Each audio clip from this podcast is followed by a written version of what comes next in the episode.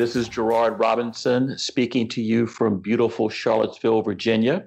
We're here for another day and a conversation on learning curve about smart ideas with smart people. And of course, we have to have the smartest co host in America on here, Cara Candal. Ah, we'll take that this week, my friend. Although with our upcoming guest, I don't think I don't know. I think he he always gets that award. How are you doing? I'm doing well. Uh, we've had uh, some rain, but uh, right now it's pretty sunny. I'm looking outside the window, humid, but you know that's to be expected.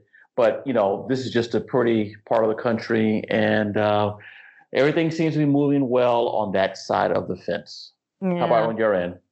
Is great. I'm here in my home state of Michigan and enjoying it very, very much. Having some time with family, lots of time outdoors, uh, on the water, stuff like that. Got a lot of water here. Um, are you waking up every uh, Monday and Thursday wondering what the heck is going on and when we're finally going to get a decision on this thing we've been talking about for months? I am. In fact, I'm by my computer and I have uh, Twitter already set, and I just wait for 10 o'clock. Well, you're better than I am. nothing happens. Look at Twitter until somebody makes me. Yeah, and nothing happens except you wake up to text messages from people. Right? Today, did it happen? It I'm like, how am I supposed to know? No, but exciting times, and then we'll find out, and and we'll have to move on to the next, I suppose. But well, I will say it's been a very uh, interesting, uh, in a good way, in terms of how the court has responded to a number of cases. Uh, in ways the right was shocked, in ways the left is shocked. So yeah. if this is the pattern, we really don't have any idea what will happen. The assumption is because there are at least five conservative votes that this will be a slam dunk. But you know, I don't Nothing. know. Any anything goes, which makes for really great. Um, you know, I don't know. Like I said last week, I, I just feel encouraged. So well, let's hope that trend continues. Got it. Well, speaking of the Midwest, many people will be shocked to know that one of the pioneers in the parental choice movement, Dr. Howard Fuller, uh-huh. is stepping down after nearly three decades of work at Marquette University. Wow. Yeah. Many of us know Dr. Fuller uh, as the founder of the Black Alliance for Educational Options, but many people would be shocked to know that he was also a state secretary uh, under a Democratic governor. He was dean uh, at Milwaukee Community College. Uh, he's also a distinguished professor at Marquette, served at one point as superintendent. But his history and the idea of reform really dates back to uh, his high school years as, a, as an athlete in Milwaukee. So for many, it's a sad moment. But what I would say is what would be sadder is to think what American education would be like if there wasn't a Dr. Howard Fuller. So I just want to say it was great uh, for the ride. I don't expect him to go into the sunset, not his style, but uh, to also thank Marquette for uh, backing him. You know, some consider him yeah. to be a very controversial figure. Uh, supported the country's first urban-based uh, privately funded voucher, or a publicly funded voucher program, and caught a lot of heat. And uh, he remained true to the game, but that's out. And I will have to say that he wanted to uh, exit quietly because that's more of his style. But once it became mm-hmm. like people knew, so I just wanted to take a an opportunity to share that with our listeners. And millions of millions of children and families in this country um, you, you would not have had access to the education that they wanted and needed without Dr. Fuller. And I think, as you say, he's definitely, I don't think he's going anywhere. And uh, man, for those of us who have ever seen him on a stage, it, it it's, it, he's such an impressive figure. And and then at the same time on the one hand one can be almost in, intimidated in his presence because he's such a he's such a big figure not only in the education reform movement but he just is such a such a, such a presence generally when he's speaking. But then when you meet him in person he is the most humble amazing kind human being and in all that he's done as as we were just talking about good midwesterners and and how friendly we could be he every time i'm around dr fuller i'm reminded of um of he's just he's such a humble person and has has served so many of us so well. It's um yep sad sad news in some ways but i i sense there's much much more to come. So And um, I too, so we'll we'll transition a little bit here because today is a day uh, with I, I, don't know if it's news or it's it's newsy, we'll say, Gerard. But today, the U.S. Department of Education uh, released its interim final rule. We'll talk about what that means in a second. Interim final rule on equitable services. So we've talked a few times on the podcast about this controversy over um, over the department's guidance on how uh, districts have to distribute CARES Act funding. Mm-hmm. So as we know, under under most federal programs private schools can participate under something called the equitable services provision. Now, CARES being an emergency education act, um, the department treated it a little bit differently. Its argument being that all students are are impacted by this pandemic. And so what it said in that initial guidance was that when school districts are counting private school kids, um, they don't have to do it in the traditional way, meaning that they're supposed to take they're supposed to count all kids and then determine the proportionate share that those private schools in a given district would be eligible eligible for. Uh, under normal circumstances, they might only um, count kids that would qualify for Title One. There might be um, residency requirements in the district, and those things under the department's guidance didn't apply in CARES. Um, now, there was, as you know well, a lot of pushback to that guidance, mainly from, as um, as our friend Assistant Secretary Jim Blew put it, from um, from those DC based groups that represent the employees of school districts. I thought he put that very nicely um, today when when he was discussing this. Um, but the department has doubled down, and what they have indeed said is actually no, our guidance is going to stand. They've made it an interim final rule, which means that it has now the force of law. There will be a 30 day comment period for all to give their opinion. But but right now, um, states because some states have um, have given instructions to districts that they are in fact not going to enforce the department's guidance. But now it will have it will no longer be guidance. It will in fact have the force of law, which means there can be consequences if states and districts choose not to do that. Interestingly, one thing that the department did say was that districts that want to only count Title One kids can't just do that for private schools. If they're going to do it, they have to do it both for the schools in the district, the Title One schools in the district, and then the private schools as well. So true equitable treatment here, which I think was a, a fair interpretation, a really important interpretation. And if you look at what the services are that schools can access under CARES, um, it's it's going to be hard for any district to say that all kids no matter their status, air quotes, aren't affected by this. I mean, schools are getting things like PPE and things to sanitize their their schools and and, and remote learning devices, things like this. So to try and pick and choose, you know, um, uh, what kids get it and which kids don't is going to be a really hard thing. And I think that um, I think that they've really done a good job here. We encourage everybody to go and read the guidance and um, and let's let's put this behind us and get kids in school schools the resources that they need. So that's that's my update for the day. And a very good one. I will watch this play out uh, in the states and see what happens. Yeah, it'll be an interesting one to watch. Well, okay, coming up after this, we are going to talk with um, with your friend and mine, Dr. Patrick Wolf. Um, he's He's one. He's probably what one of the very most prominent school choice researchers in this country. We owe so much to his work, and excited to talk to him right after this. Look forward to it.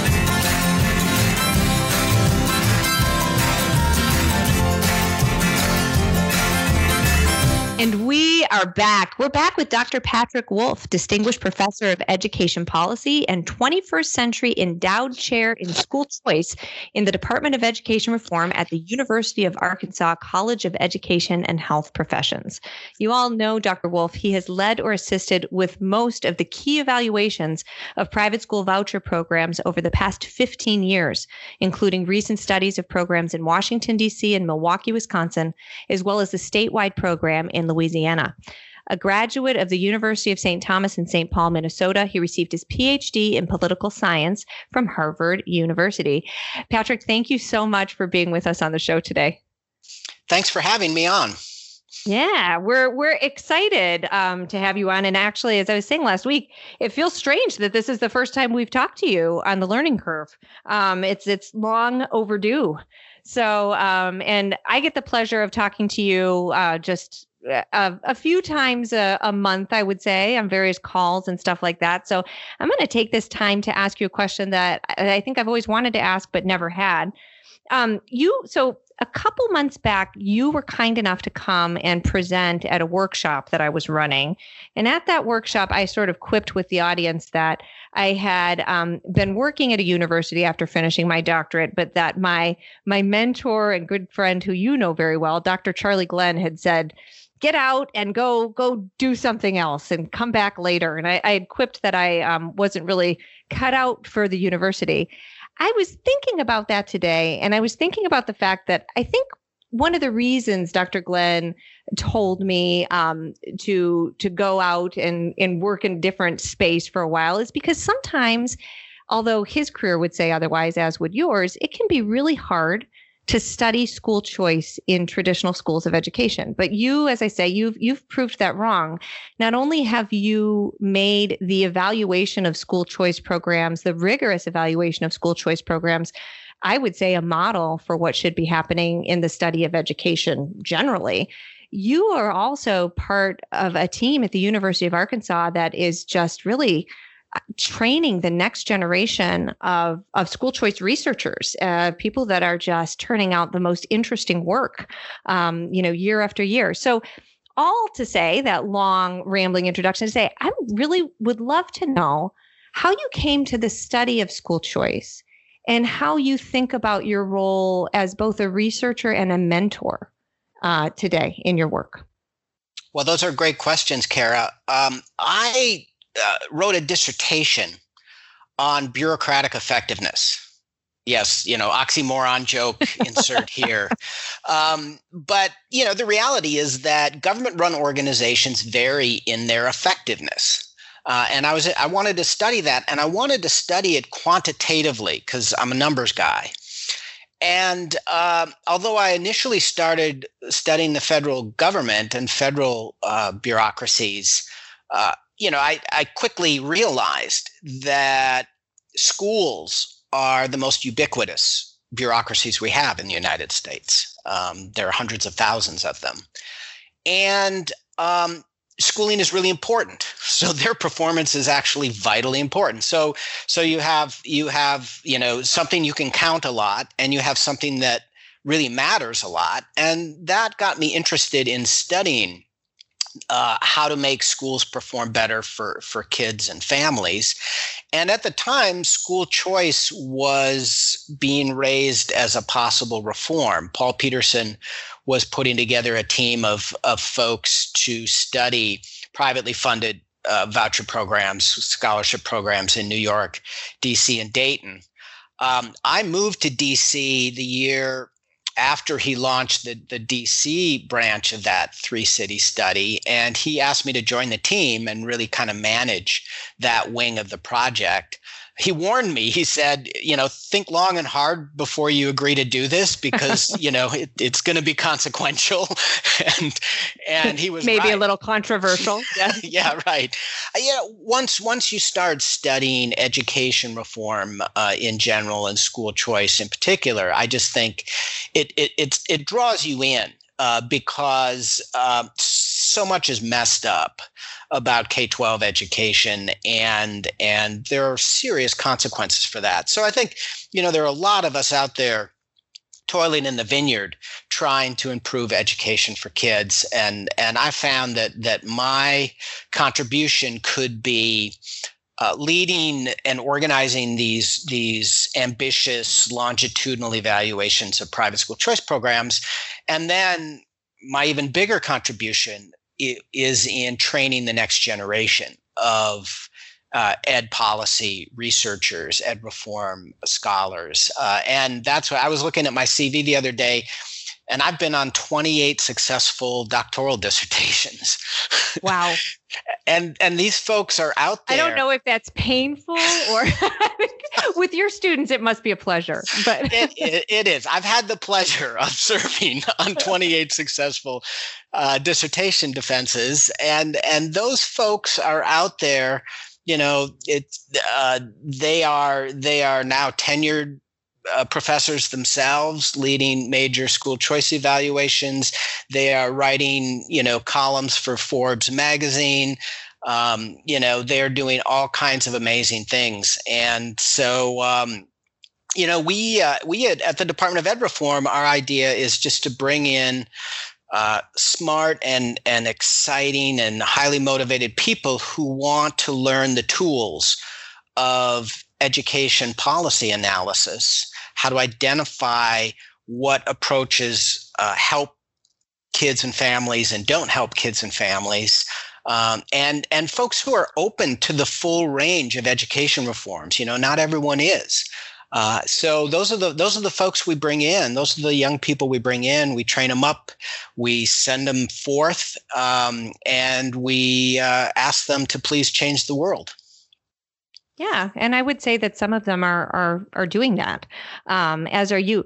Can can you talk a little bit about the importance of of you know really creating rigorous studies rigorous evaluations of school choice programs and how difficult or easy it is to do that and with quantitative research. Sure. Well you know a, a lot of what we encounter as supposed research you know about about education policy i mean a lot of it is is anecdotal. It's you know something bad happened at this school um, or something good happened at this school, and there's no way to really know if those experiences are isolated or if they represent some kind of general general uh, effect of a, of a policy or an approach.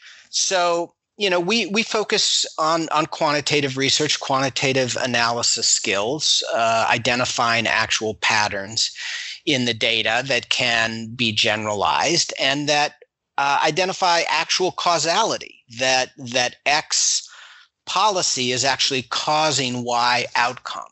And so we train students to develop their own studies where they can make these causal claims about uh, education reforms in general and school choice uh, in, in particular. And I think that's very important, you know, to counter the the approaches of other people. I, another whole category of what are sometimes called studies in education policy are sort of these um, these assumption driven pieces mm-hmm. Mm-hmm. where they just kind of say uh, you know government run schools must be necessary to promote the public purposes of education because they're run by government and government is public and therefore you know th- there's like this big assumption that that because government is running it, it's going to advance the civic values of students. Well, that's that's a big assumption. We don't really know mm-hmm. that. That's an expectation, but it you know, I'm I'm a I'm a data guy. I have to see it in the evidence before I'm convinced of something. So so we certainly train our students to be aware of those claims uh, and those assumptions that are that are out there and we also train them to to test them and to determine which which are true and, and which appear to be false. Yeah, and so uh, build, building on that, I want to give you um, a quote for something from something that you wrote for Pioneer Institute a report. You wrote the foreword for this in in 2018, in talking about school choice. And here you say, Parental school choice is the educational embodiment of liberation management. Parents are free to select the public or private school that their child attends. School leaders are free from government control to make the environment and program of their schools distinctive, even daring in design and operation.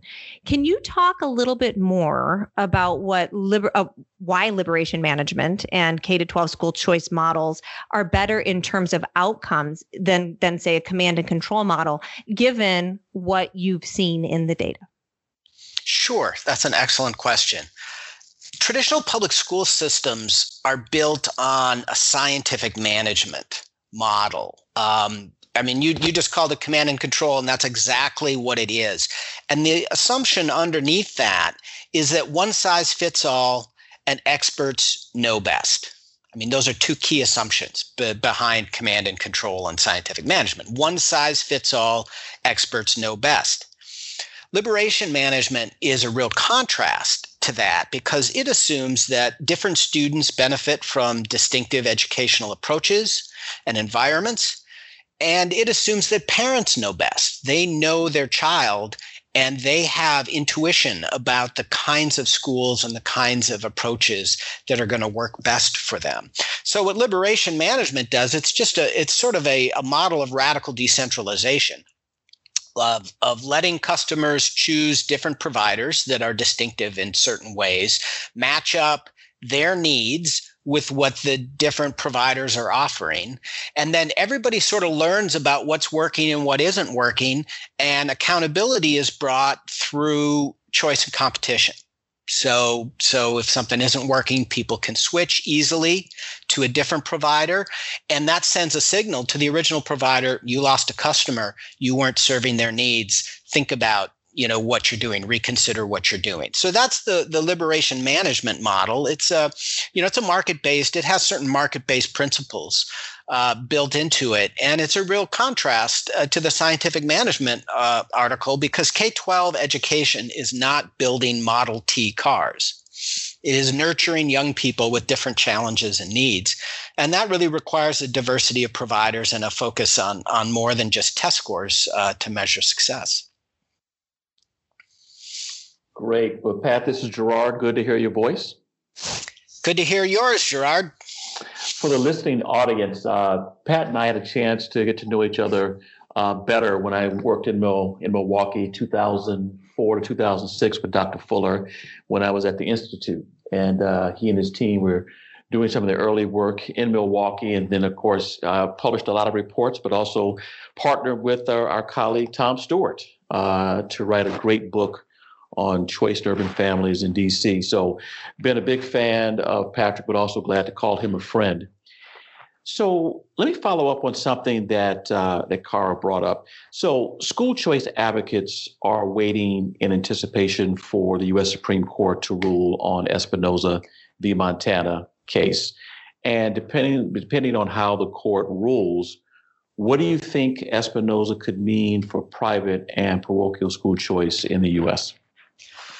Well, Gerard, uh, it's going to be a very consequential decision. Almost no matter how it comes down, it's, it's going to really have impact. Um, my best guess is that the court's going to rule that Blaine amendments don't prevent uh, private school choice programs from including uh, religious schools. And in fact, if you have a if, if you offer a private school choice program and secular schools can participate. You have to allow religious schools to participate as a as a principle of of uh, free exercise of religion. And I think they're going to rule that doing so doesn't violate um, the establishment of religion, even if your state has a Blaine amendment that says you know no money, no government funds can go to uh, to sectarian uh, schools. It that the the I suspect the court's going to rule that the fact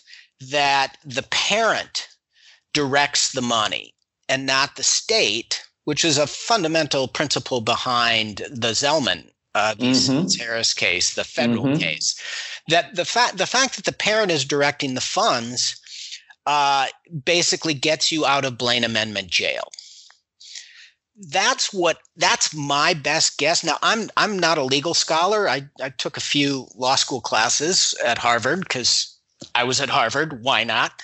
Um, but uh, but but that's my guess is you know because the court i think the court wants to avoid two things. They want they want to avoid just completely disrupting state constitutions by banning blaine amendments. That would be that would be the best ruling from the standpoint of of people who support school choice and want it to spread. Get rid of the Blaine amendments. They were enacted in a time of anti-Catholic bigotry.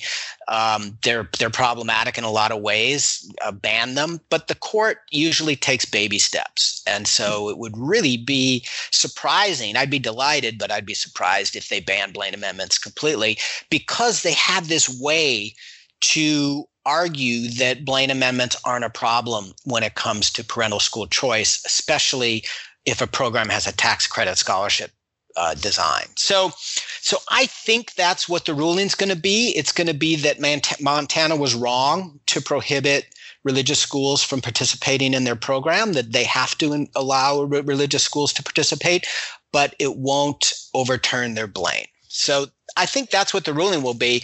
And if so, um, a couple of important things will happen. First of all, the Maine and Vermont town tuitioning programs, which, like the Montana tax credit scholarship program, exclude uh, religious schools, sectarian religious schools from those programs, they will um, they will in very short order have to invite religious schools into serving kids through those programs. So that'll that'll bring more uh, choices to parents in Maine and Vermont, uh, and more kids will be able to uh, to participate in those in those voucher type town tuitioning programs. Secondly, I think it will become easier to pass and implement private school choice programs in the 37 states with Blaine amendments, uh, especially if they adopt the tax the tax credit model. Uh, and you know, because what we've learned is that there's such a desire for private school choice among among many families that when these programs are offered they become filled and over enrolled very quickly and they develop their own political constituency. So no legislature has ever revoked a private school choice program that actually has gotten up and running what stops these private school choice programs, newly enacted private school choice programs, from getting up and running? Court cases, court challenges uh, like these. So if if the Supreme Court sends a clear signal that Blaine amendments are not a problem for private school choice, then any court challenge to a new program will be dismissed out of hand. It won't slow the implementation of the program. Once the program has kids enrolled, um, the legislators aren't going to aren't going to get rid of it. So so I think that's the the the most consequential element. And then I just have to mention the toughest cases. I've listened to a, a lot of talks. Uh, by by my friends Dick Komer, uh, you know, at mm-hmm. the at the Institute for Justice, um, and and Michigan and Massachusetts have what he calls Uber Blaines. The Uber Blaines. I just want to say I am in Michigan right now, and of course I live in Massachusetts. So right. I don't know what. It's Cara's fault. exactly. So, so what these Uber Blaines, you know, they say, you know, the, the, the resources can neither directly nor indirectly. They have all this language that that that just screams, uh, "We hate sectarian religious organizations you know? And and in massachusetts it's compounded by the fact that the massachusetts state supreme court issued a very famous ruling where they said um, you know the fact that it's a tax credit arrangement doesn't make a difference because all every, all the money you earn belongs to the government. It just mm-hmm. it lets you keep some of it out of the goodness of its heart, but it's actually the government's money, um, uh, even if the government doesn't collect it. So, with a legal position like that, my goodness, you know, Massachusetts is just is just going to be really tough. Um, and as they have the know nothing uh, amendments, the know nothings were the source of of their uh, religious restriction amendments, the anti-Irish, anti-Catholic uh, know nothing party. So so Massachusetts and, and Michigan will be the toughest nuts to crack. And so it'll be interesting. The, the specific basis of the Espinoza ruling will determine if, if Michigan and Massachusetts are let out of Blaine Amendment jail, uh, along with the other uh, 35 states that have Blaine amendments. Very good. I, like you and others, waiting, uh, looking every Monday, every Tuesday to see what's going to happen. So that's the court case. Let's talk about, I guess, civil society in a big picture. These days, there are national concerns about student civic preparedness and educating kids for a common democratic purpose.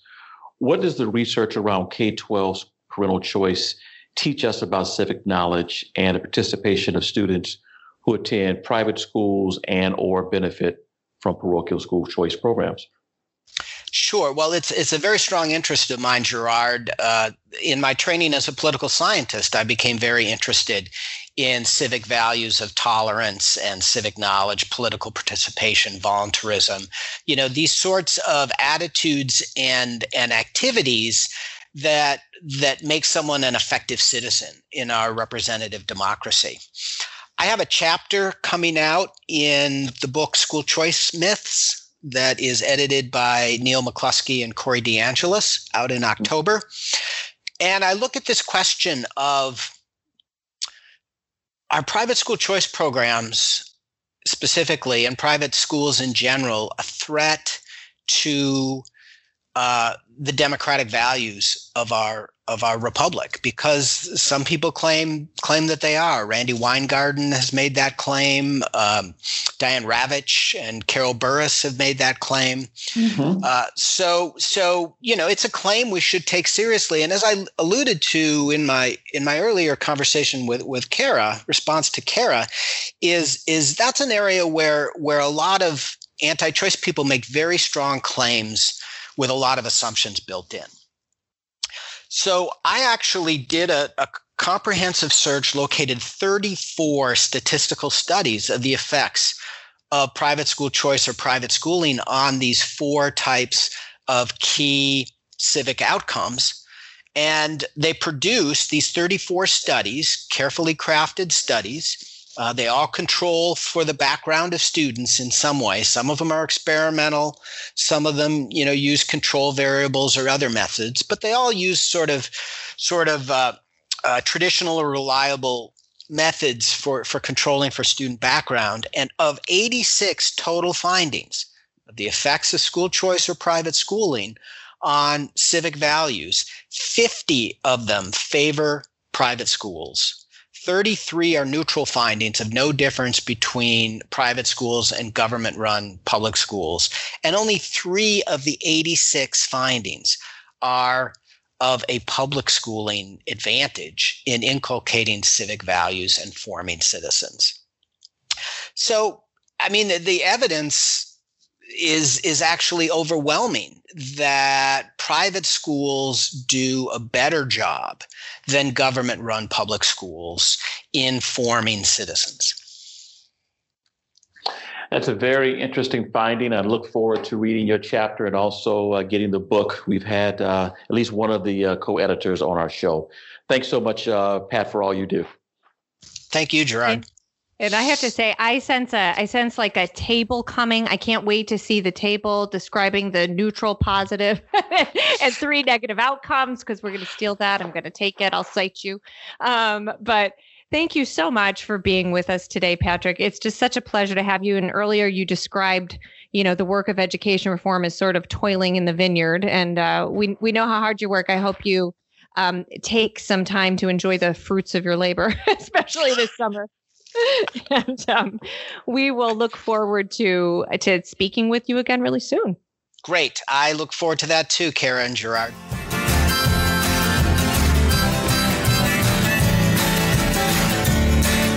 My tweet of the week comes from CNN, June 22nd.